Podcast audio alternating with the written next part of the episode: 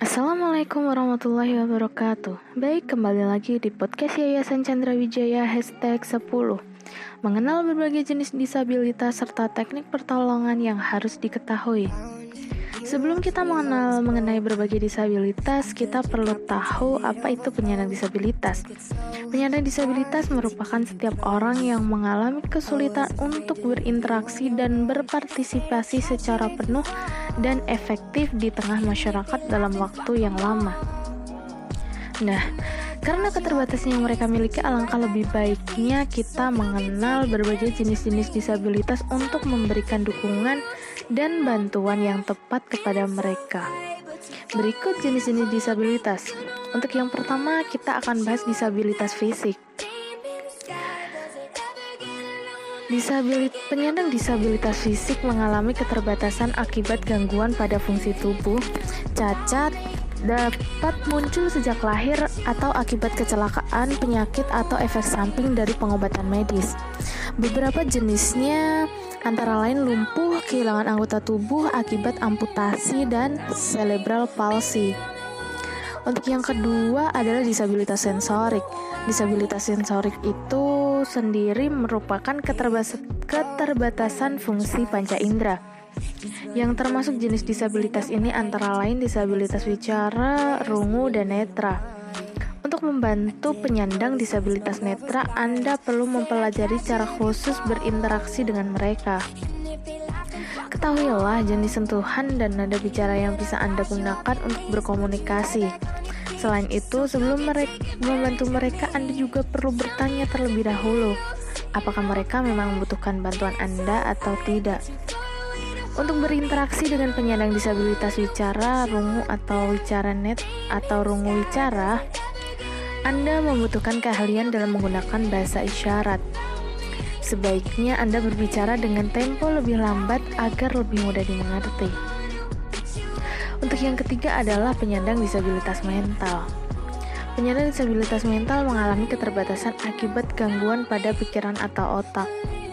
Yang termasuk disabilitas mental antara lain bipolar, gangguan kecemasan, depresi, dan gangguan mental lainnya.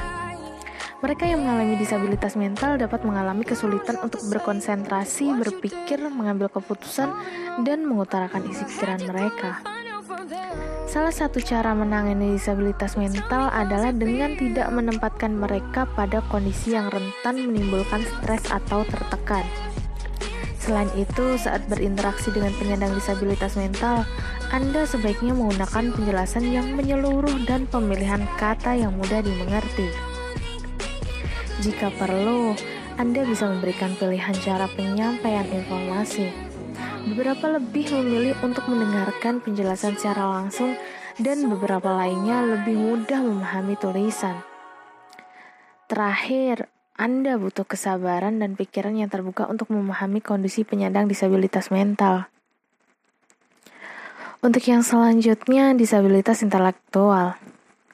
Disabilitas intelektual dapat ditandai dengan tingkat IQ di bawah standar rata-rata, kesulitan memproses informasi, dan keterbatasan dalam berkomunikasi, bersosialisasi, dan kepekaan terhadap lingkungan.